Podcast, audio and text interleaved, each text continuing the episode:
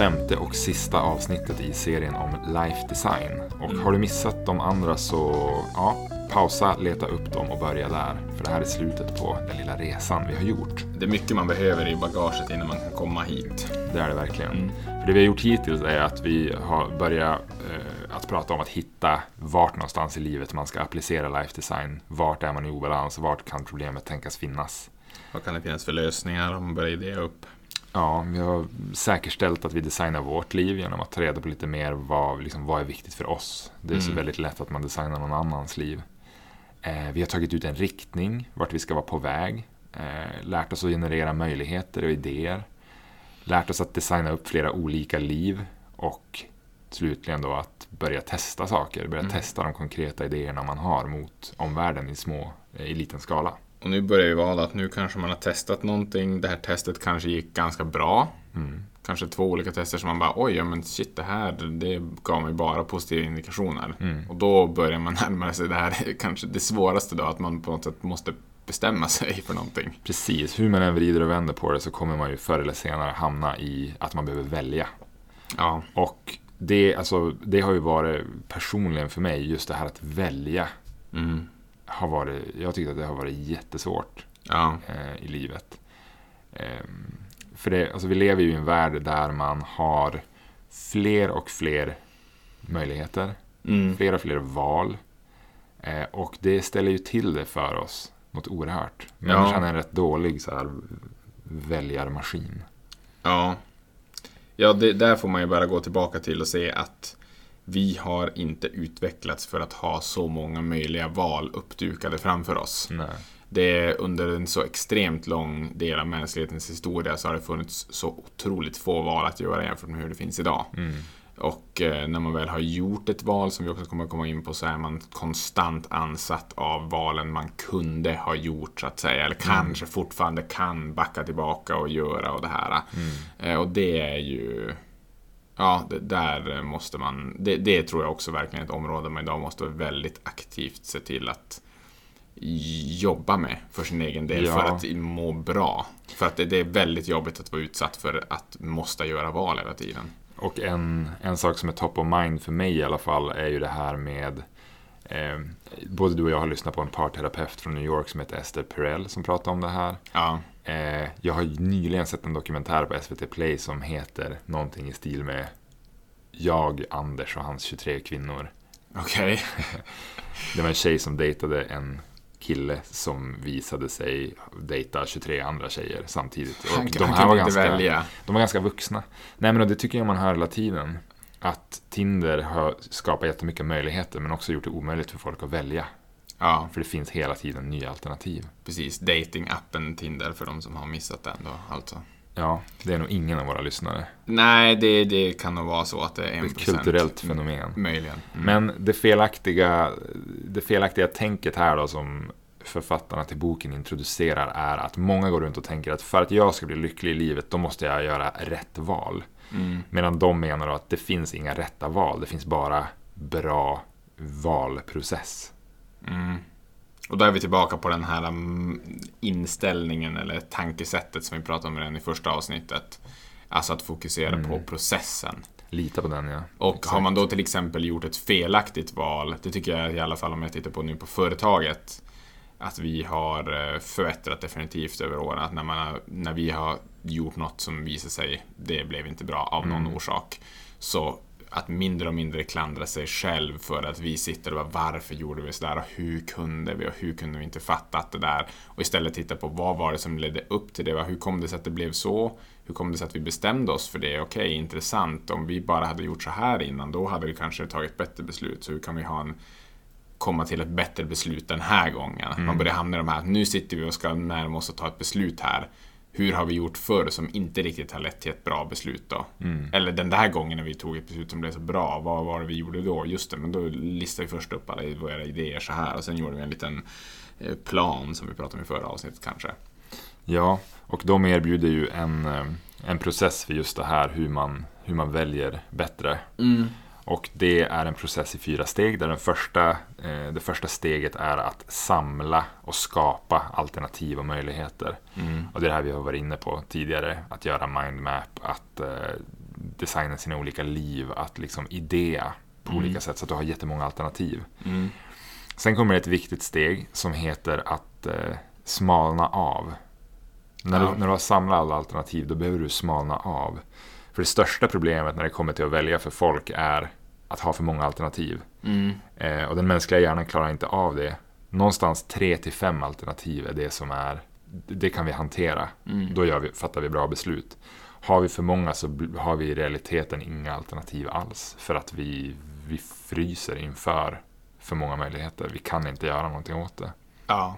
Så tricket är att ta bort saker tills vi har en, en lista som är hanterbar för våra hjärnor. Och jag tror ju egentligen alltså, det här kan ju låta väldigt banalt då, men återigen det här att jag tror att de flesta känner igen sig att det funkar precis så här. Det spelar ingen roll om det är så att du ska välja någonting i ditt liv, vilken, vilket jobb vill jag egentligen ha, ner till eh, vilken maträtt ska jag ta när jag sitter på restaurang.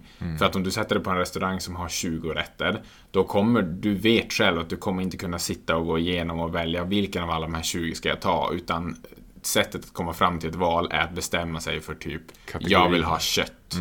Eh, eller det ska inte bli så dyrt idag. Eller du sätter någon sorts ram så att du zoomar in och sen till sist så sitter du alltid där och väljer mellan de här två. Sen kanske man inte helt kan bestämma sig ändå mellan de här två rätterna. Men alltså att det, bara den processen tror jag alla har gått igenom på typ restaurang då. Eh, eller väl liksom, man ska välja pizza eller någonting och pizzaställen har 80 pizzor. Då måste du också sätta någon sorts ram. Eh, och på samma sätt funkar det här, för annars blir du paralyserad. Det går liksom inte att ta det här beslutet. Verkligen. Så har du gjort de två sakerna, alltså samlat väldigt många alternativ från början, smalnat av till en hanterbar lista, då har du gjort det förarbete som, som krävs för att fatta ett bra beslut. Mm. Då kommer man in på själva valet. Och här behöver vi ju komma åt vår magkänsla. Alltså någonstans behöver vi oftast inte mer information i det här läget, för att vi Nej. har gjort det arbetet. Och väldigt många är inne på att man behöver, ah, jag måste veta mer om det här, jag måste veta mer om det här. Men Mm. chansen är rätt stor att du har, du har tillräckligt mycket information och nu måste du faktiskt göra det du är lite rädd för. Ja. Det vill säga att välja. Och en teknik som de föreslår, för de är väldigt mycket inne på att okej, du, har du har använt din hjärna på massa olika sätt, nu måste du komma åt din magkänsla. Mm. Eh, och ett sätt att göra det är en teknik som heter grokking. Det kommer från någon gammal sci-fi-serie, eh, har jag för mig att jag läste. Eh, där, alltså, på något sätt så var det någon från mm, Mars, en karaktär från Mars, som Ja, jag ska inte berätta den här klart. Jag, jag, inte, jag minns inte. Det är en alien technology. Jag hade tänkt säga att jag har sett folk på Twitter som skriver att de ska grocka saker, men det var ungefär djupet av min kunskap Ja. om det här. Nu låtsas jag att vi kan ingenting om det här. Man ska grocka, oj, vad är det? Det handlar i alla Intressant. fall om att, att eh, bli sitt val. Mhm. Så att, låt säga, Rollspela låter det ja, som. alltså i små ska, liten skala då om du sitter på restaurangen. Det här gör jag faktiskt sjukt nog nu när jag tänker på det. Och sen har man smalnat av kategorierna på pizzerian, man har valt en pizza. Mm. Eller man har liksom två, tre alternativ. Du väljer mellan en plain Vesuvio, en eh, Mm. oxfilépizza och en kebabpizza. Ja. Då brukar jag sätta mig, och det här är ju grocking, att bli sitt val under en kort tid. Jag brukar sätta mig och Du leka. blir en pizza. Nej, men jag brukar leka att jag äter de här olika pizzorna. Ja, Hur känns det? Hur smakar det? Hur Mm. liksom är köttet i munnen? Alltså, vad är... För att få den här känslan att bara, just det, det är där jag vill ha just nu. Ja, ja. Och det kan du göra i större skala, som du till exempel ska välja mellan olika karriärsvägar. Så kan du leka i en till tre dagar att du har valt en viss väg. Mm. Lek det när du vaknar, när du borstar tänderna. Alltså mentalt, som att du har valt det. Hur känns det när du pratar med människor om det här? Låter svårt Ehm, ändå. Ja, Pizzan det är förstår jag ju att man ovanligt. ser det framför sig. Men man, kanske man kan få med andra i sin omgivning på det. Det handlar om att lura sig själv att, att valet redan är gjort för att få känna hur det faktiskt känns när man har valt det. Ja, precis. Det är det som är grejen. Mm. För att då får man veta saker. Men det är ju my- mycket det här, alltså att på något sätt, där är ett knep, man kanske kan komma på andra, men det här med att på något sätt dra det till sin spets så långt man kan och komma åt den här magkänslan. Mm. Eh, jag vet inte för min egen del, alltså just det här att jag tror att det var någon som har träffat i jobbet som har sagt det här att man kan övertänka, man analyserar, man kommer fram till och alla de här sakerna som vi har pratat om, man gör utvärderar olika och försöker bryta ner i olika kategorier och det är bra. Mm. Och sen efter det på något sätt det här låta det ligga, kliva bort från det, försöka helt att glömma det här beslutet som man skulle ta eller någonting. Det kanske man aktivt måste göra. Mm. Eh, göra någonting som rensar huvudet, ta sig an en helt annan uppgift. För att sen komma tillbaka till och bara då försöka fånga den här första känslan av hur känns det? Mm. Ska jag, okej nu, jag har suttit och jobbat med den här ansökan till det här nya jobbet, jag har tänkt igenom allt det där och liksom så. Och så sen så bestämmer jag mig för att nu ska jag laga en jättekomplicerad femrätters middag. Så blir jag helt uppslukad av det. Och sen går jag och tittar på det där imorgon igen och bara oj. Och sen försöka bara, hur känns det? Om jag skulle skicka in det här och kanske få det där jobbet. Alltså på något sätt försöka komma åt, det är ett trick som jag har försökt använda ibland, att liksom helt kasta mig in något annat så att man kan komma tillbaka till läget. För det går inte att gå omkring och tänka nu ska jag glömma det där och känna efter magkänslan. Då kommer ju magkänslan aldrig att komma. Nej. Du måste dra det till sin spets på något sätt. Ja, och när man då har gjort det, eh, förhoppningsvis känt någonting, någon gång måste man ju välja, så är det ju bara. Mm. Och det stora problemet som folk har när man väl har valt är ju att man ifrågasätter det val man gjorde. Ja. Man saknar de val man inte gjorde. Mm. Eh, var det verkligen rätt? Var det här det bästa alternativet? Tänk om si, tänk om så. Mm. Och så vidare. Och där får man bara acceptera att, och jag tror det kan vara viktigt att känna till det också, att den mänskliga hjärnan har en benägenhet att nedvärdera det vi faktiskt har valt. Ja. Eh, och känna oss mindre nöjda. Och där tar de upp ett exempel, vi behöver inte gå in på det nu, men, men liksom kärnan i det är att man har sett att människor som väljer någonting, Mm. om, om de människorna får veta att det finns andra alternativ till det de har valt, Mm. trots att de inte får veta vilka de alternativen är, så blir de mindre nöjda med det val de faktiskt eh, Ja. fattade, eller det beslut de faktiskt fattade. Mm. Så att bara vetskapen om att det finns fler alternativ, även om, om de alternativen bara är teoretiska idéer, Mm. ställer till det för oss. Ja. Så, så det sista steget är sjukt viktigt, alltså att kunna släppa de saker man inte valde, Mm. satsa på det man valde och bara gå vidare. Mm. Mm. Och det där är ju, för nu vet jag att nästa punkt vi ska komma in på här är ju också det här med att blanda in andra i sitt designande av Mm. sitt liv. Och jag tycker att även här i det här med att fatta beslut, mycket av de övningar vi pratar om här, de måste man ju göra själv. Jag måste själv dra upp olika planer för mitt liv, utvärdera vad känner jag, är det här troligt för mig, är det lockande för mig? Eh, men just när det kommer till det här, du har redan utvärderat alternativen, du vet redan att det här är ett bra alternativ utifrån min kompass, vad jag vill. Det här är också ett bra alternativ och så. Då, då har jag i alla fall själv ibland känt att då kan det vara jättebra också att försöka få in andras andras reaktioner eller så på det. Om jag nu står och väljer mellan två hus, som vilket ska vi satsa och buda på? Är det där vi vill bo eller där vi vill bo? Man vet, man har utvärderat båda så långt att båda skulle nog troligtvis bli väldigt bra. Då kanske man bara kan berätta för en annan och bara, "Ja, men det där passar väl perfekt för er. Kanske man kan få en reaktion tillbaka, bara, ja, du, okej, du tycker så, men det, det är kanske också en väldigt bra reaktion. Alltså att få gå från det här jätte, jättedjupt eh, ingrävda som man har nött i flera steg här till bara någon annans bara spontana reaktion. Att det kan också säga någonting ganska mycket. Ja, verkligen. Eh, Det, det minns jag till exempel när jag skulle välja utbildning. Eh, nu pratar vi på universitetet. Att där, där kunde man ju snurra igång och, man, och det finns så otroligt många saker att välja och sånt där. Man sitter och läser och kanske det och kanske det och kanske det. Då när man väl berättar det för någon och så bara får man någons reaktion bara äh, det lät väl inte som någonting för dig. Då blir man först här, vad vet du om det? Jag har suttit och läst på det, liksom sådär. Men det kanske är ganska äkta. Den personen som känner mig kanske ganska väl vet att nej, men det lät bara inte något för dig. Det är också en ganska viktig datapunkt. Ja, att alltså ta in. både och kan jag känna. Jag tror att det kan vara viktigt, alltså hur, folk som känner dig väl, Mm. om du skulle berätta någonting för mig, då tror jag att jag skulle kunna höra, jag skulle inte bry mig så mycket om det du berättade, men jag skulle kunna höra på hur du berättade, vad du verkar egentligen tycka är det mest intressanta alternativet. Ja, Alltså det kan ju vara ett sätt, tänker jag, att fråga andra. Jag skulle nog akta mig från att fråga andra för mycket. Just för att de här generella svaren, det där verkar inte vara någonting för dig. Det är som också bara en historia som folk har i sitt huvud. ja, fast ibland tänker jag att den kan vara mer sann än historien man berättar för sig själv. Så har i alla fall jag upplevt det ibland. Ja, kanske. Kanske. Men, men eh, jag är ju helt med på det här och det är ju egentligen det sista vi ska prata om. Att Man ska blanda in andra så Mm. mycket man kan i alla processer. Prata med andra, berätta om sina idéer för andra, visa sina livslinjer för andra. Mm. Ta med sig andra när man ska, ska ta fram nya idéer för att fler hjärnor ger ju mer, eh, fler och bättre idéer. Mm.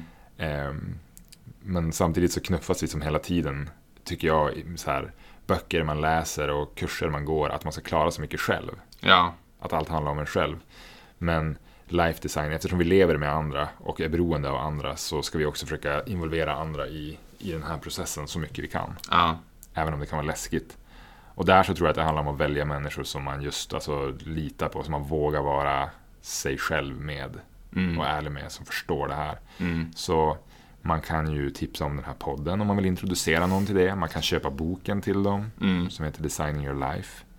Eh, jag tror att man behöver ha, alltså ska man ha med sig folk nära i den här processen så behöver de ha lite koll på den här, ja, de behöver ha koll på processen. Ja, och jag menar har man gjort den tillsammans, två personer, att man har följt lite den här de här olika stegen som vi har pratat om. Mm. Då, och jag har pratat för det, ja nu funderar jag mellan de här sakerna, jag har gjort lite life plans och där, då kan ju du vara som en sparringpartner för mig och ställa frågor till mig och så vidare. Ja. Jag tror att det är lite det jag far efter också då, att om jag då ser att vi har gått igenom de här olika stegen och sen sitter du och väljer mellan två olika saker, då kan det vara mycket lättare för mig att säga, ja men alltså Per, jag hör ju på dig, det är den där du mycket hellre vill, varför gör du Precis. inte bara det? Det? Och det är mycket lättare för mig att säga till dig, därför att för dig är det så mycket på spel, för det är, det är ditt liv det handlar om. Men för mig blir det, det liksom, nog- det låter så uppenbart för mig att du, det där passar ju dig mycket bättre, Det- det jag hör på dig när du säger det. Det är nog där jag tänkte att, för att det är ju en sak om, om du har varit nu helt ärlig med dig själv i din livskompass Mm, och någon annan vet om det.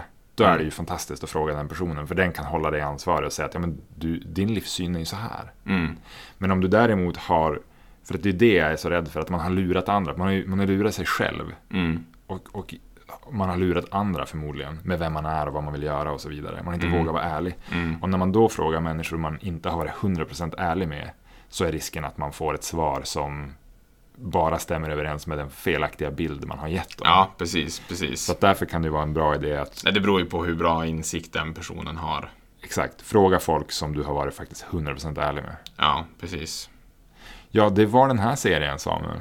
Mm, då var det bara att börja om igen om man har tagit sig kanske. hit. Det Då vore ju kanske man har designat någonting runt sitt jobb och sen så vill man gå tillbaka och designa runt ett annat område. Ja, och den här serien har väl varit som en, ett litet sätt för oss att testa formatet. Hur, eh, hur funkar det att göra en liten serie av en bok man har läst eller av ett ämne som man vill? Precis, tidigare böcker har vi Sprida. mera, då har vi packat ihop dem kanske i ett avsnitt och mera Ja, nu har vi ju tillåtit oss att grotta ner oss i olika delar här. Ja, så det vore kul att höra vad ni som har lyssnat på det här tycker. Är det här ett bra sätt att ta till sig kunskap? Mm. Är det för kort? Är det för långt? Vad, vad liksom skulle kunna bli bättre? Mm. Eh, och, Är det något särskild del av det som är mest intressant kanske som man vill Ja. gräva ner sig i? Nu, det det här med beslut och så som jag pratar idag, det har vi verkligen bara skrapat på ytan av. Mm, Eh, Det tror jag finns utrymme att fördjupa sig mer i till exempel. verkligen, och vem vet, vi kanske kommer tillbaka med en ny serie någon gång. Ja, absolut. Så kan Om det det bli. är populärt så. Ja, absolut. Men nu stänger vi Designing Your Life-boken för den här gången. Mm. Så får man bara önska lycka till. Lycka till i livet. Lycka till i livet.